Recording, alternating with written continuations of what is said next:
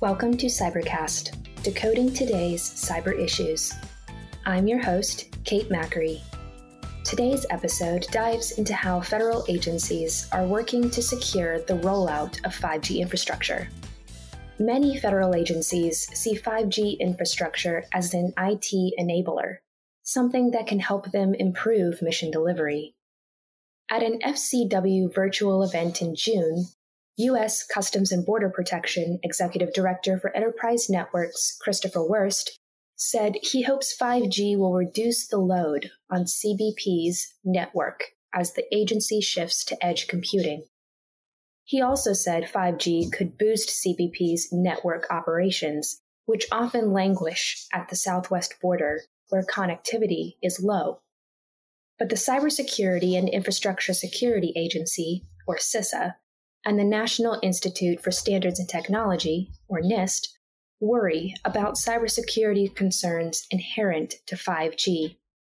For example, it will take a long time for 4G infrastructure to be ripped and replaced, which means the initial 5G rollouts will rely on radio access networks, or RAN, via 4G infrastructure. CISA expects malicious actors to target RAN vulnerabilities as telecommunications companies roll out 5G. In an interview with Cybercast, NIST IT specialist Jeff Cichonski explained what NIST is doing to ensure 5G is as safe and secure as possible. Cichonski works on NIST's 5G Cybersecurity Center of Excellence, which collaborates with private industry to develop cybersecurity frameworks and processes for 5G. Cichonski said he's working to ensure that the infrastructure supporting the 5G system is secure for commercial and federal use. Some of the biggest security concerns around 5G right now are interwoven with other concerns, like cloud security. 5G relies on cloud infrastructure, which means cloud security is directly connected to 5G security. The three biggest security challenges I see facing kind of 5G deployment and, and technology adoption, I think the first one is really around kind of the configuration, enablement, and um, deployment of these new security features and new security capabilities throughout the deployment, right? Um, these are very complex systems often security threats for mobile networks are taking advantage of of misconfigurations or lack of configurations in, in mobile networks. So I think a, a, big challenge is as we deploy these very, very complex um, mobile networks, obviously 5G has a lot more capability. They're increasingly complex, focusing on ensuring that the configuration is as expected there is a security focus during the configuration and kind of deployment planning process to make sure that the networks that are being deployed are enabling and taking advantage of both the security features offered by the 3GPP standards, as well as some of the, the supporting technologies that are needed to make these, these systems go. So I think that's that's one. I think number two kind of ties into that a little bit is ensuring that the infrastructure that is supporting the 5G system, all the cloud computing technologies, all the internet security protocols that are defined by groups like the IETF or Internet Engineering Task Force, making sure that that those those capabilities and technologies that 5G is being deployed on are operating in a way that's that's considering security ensuring we're configuring TLS properly, ensuring we're taking advantage of the the capabilities in the underlying cloud infrastructure, things like enabling roots of trust in those chipsets on the servers that are supporting these networks, using the best practice that exists in other cloud application deployments. So as we see 5G take advantage of more cloud native like deployment models, Cloud native applications have been around on the internet for a while now. Uh, these networks can take advantage of some of those best practices. Um, I think an important part there is making sure as we design these deployments and design the networks, we're isolating as much as possible the, the critical infrastructure traffic that is supporting kind of that cloud layer of the 5G network.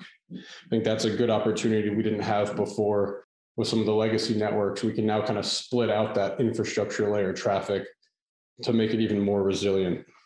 And then I think lastly, a, a critical thing for ensuring that the infrastructure that supports the 5G networks is kind of deployed in a secure manner is making sure you're tying that into some type of cybersecurity risk management process, that you're not just uh, ignoring that underlying infrastructure component.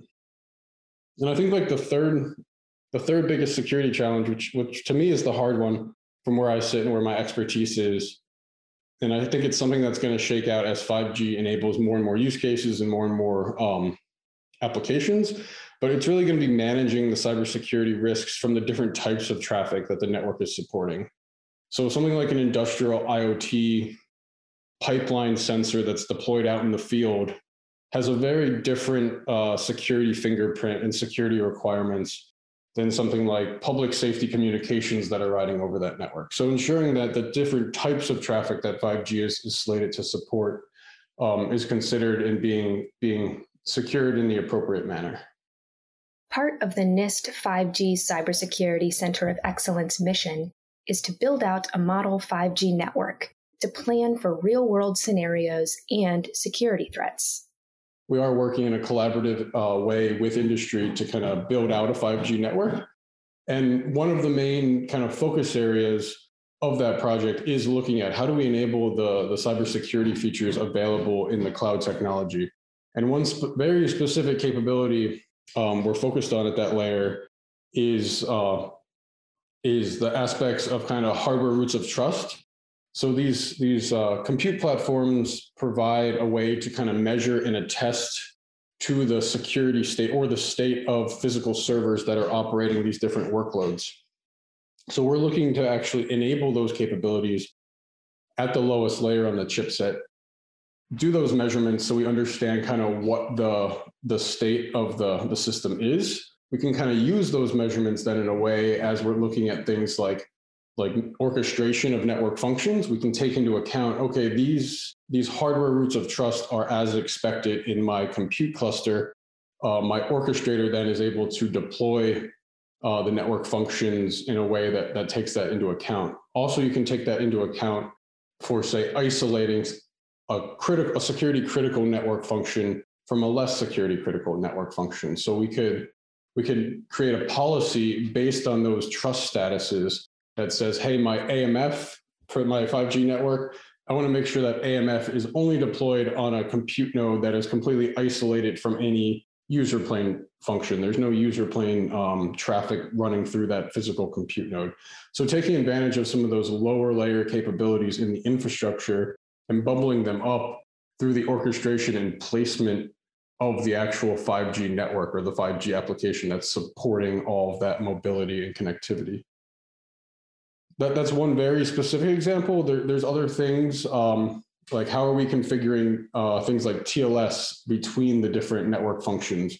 Make sure we're using the appropriate kind of uh, certificate lifetimes and revocation policies so we know that our network functions are communicating in a secure manner and that our configuration of those protocols takes into account kind of what the best practice is so that is that doesn't add to a a potential weakness of the network. Cichonski said NIST wants to streamline and simplify 5G security standards to allow telecommunications companies to deploy as quickly as possible. But it's not that easy. I think standards are are slow moving process. They're they're slow by design. I think uh, we want to make sure we get these systems specified correctly um, in a way that works, in a way that is um, lasting. So as the technology implements those standards, that technology can be deployed for a decent amount of time, and we can we can leverage that. So something that kind of is attributed to that slowness or, or the, the complexity is that 5G is um, a big complex system with so many different requirements. Requirements from what types of applications these networks are supposed to support, but also requirements around these networks have to work around the globe. They don't just have to work in the US. They're, they're designed as a, a global standard. So when I get off a plane in another country, my, my mobile device, I can turn off airplane mode and it'll work there.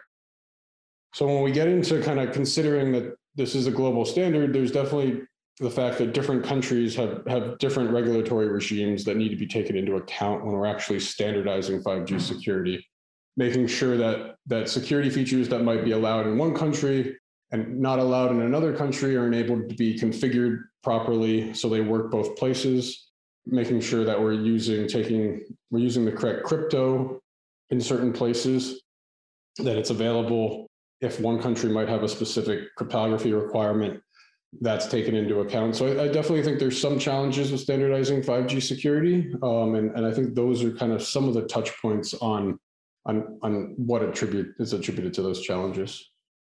The recent buzz around zero trust is also relevant to 5G security. Cichonski said zero trust is uniquely suited to protect 5G infrastructure. Some of these zero trust concepts are, that are beginning to shake out and that are beginning to be implemented in organizational networks, standard or not standard, but um, traditional IT networks, things like ensuring you, you're isolating traffic, you're using um, multi-factor authentication.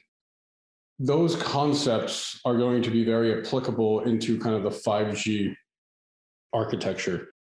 I don't have a a clear clear line or a clear kind of roadmap into where and when 5G will be able to take those concepts into um, consideration and when we're actually going to be able to put a stamp on something and say, hey, this network is is kind of zero trust uh, certified or zero trust compliant. I, I think there are certain concepts and capabilities that the networks are incorporating now that we could equate to zero trust, zero trust like capabilities and concepts but I think it's coming. It's definitely something that some of the collaborators we're working with, uh, the network providers and the network vendors, are very, very interested in. There's there's a lot of kind of technology, uh, software tools out there to kind of enable some of those capabilities. So so I know it's it's of interest to the industry.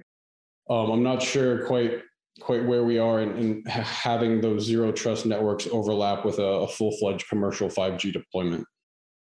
One of the biggest security concerns around 5G, which Zero Trust could address, is the concept of Open Radio Access Networks, or RAN.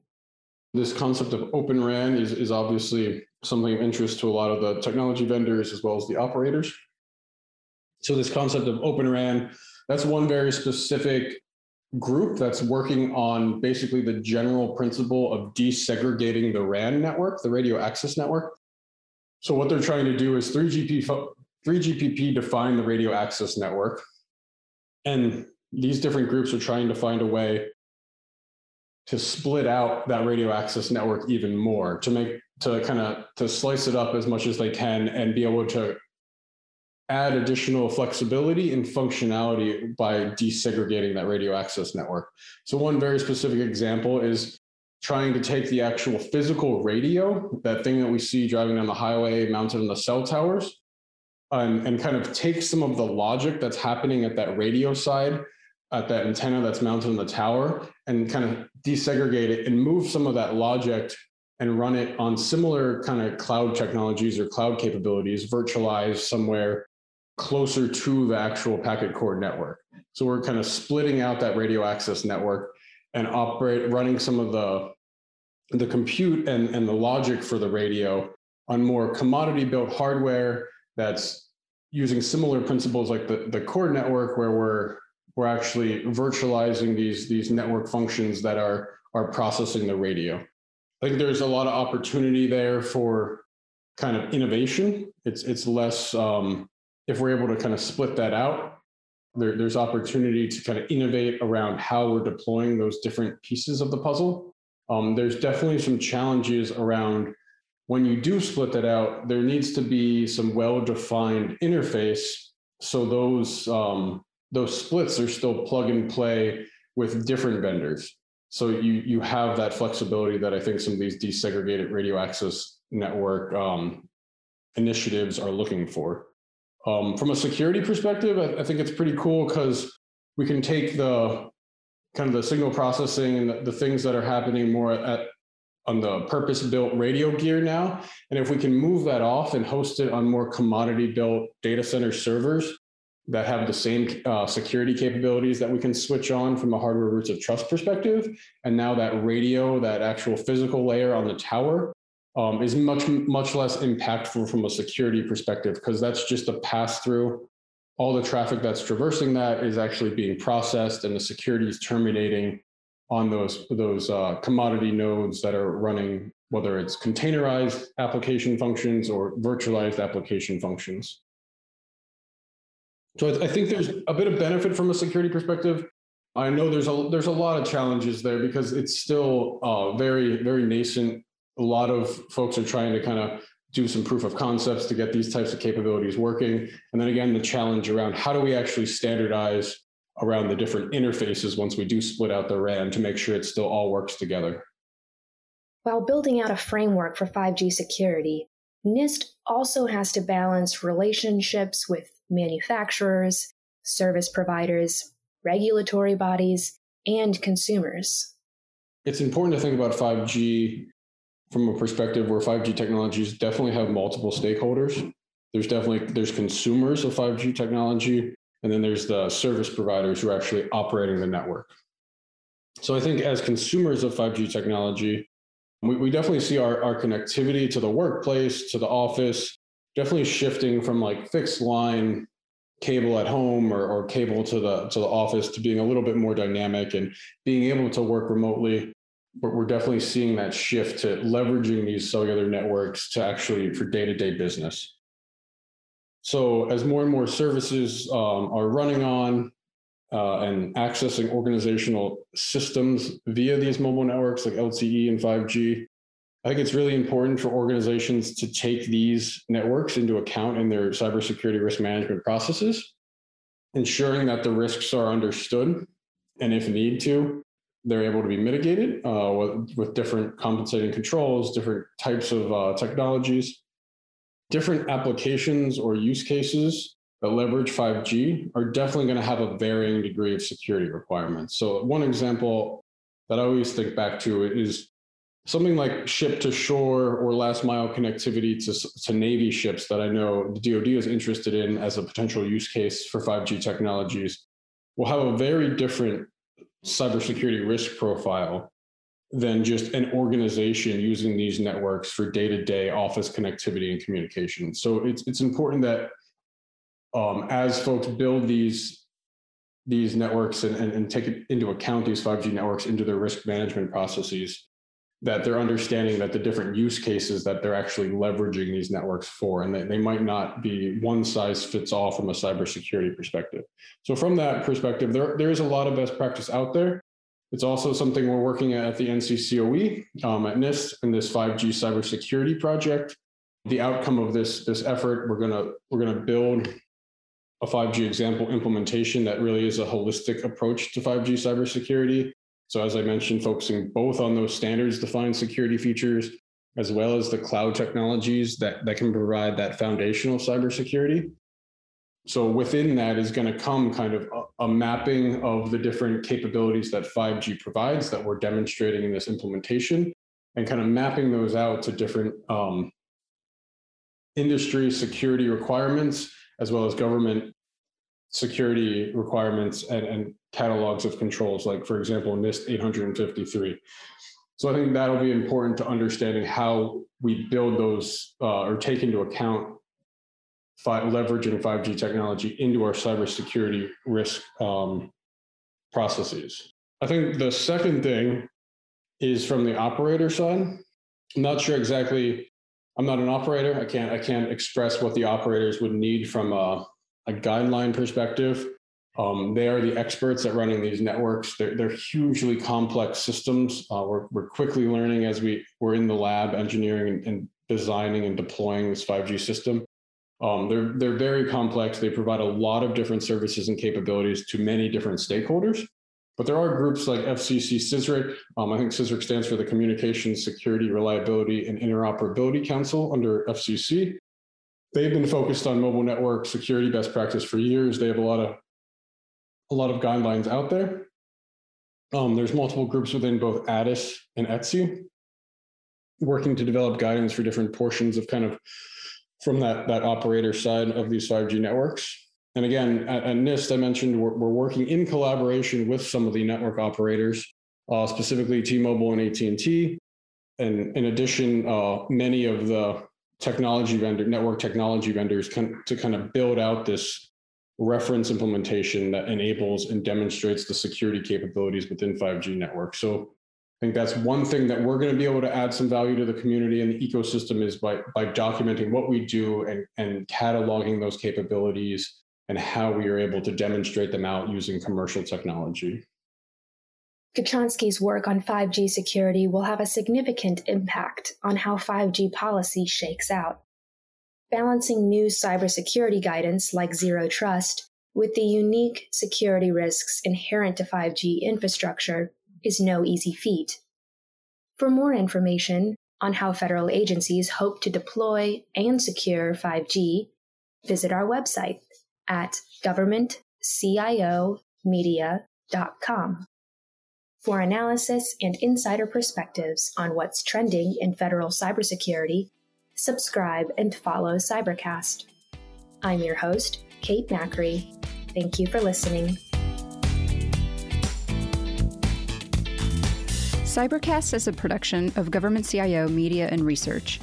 For more podcasts, head to governmentcio.com slash podcasts. If you're interested in sponsoring a podcast, contact us at sponsor at governmentcio.com.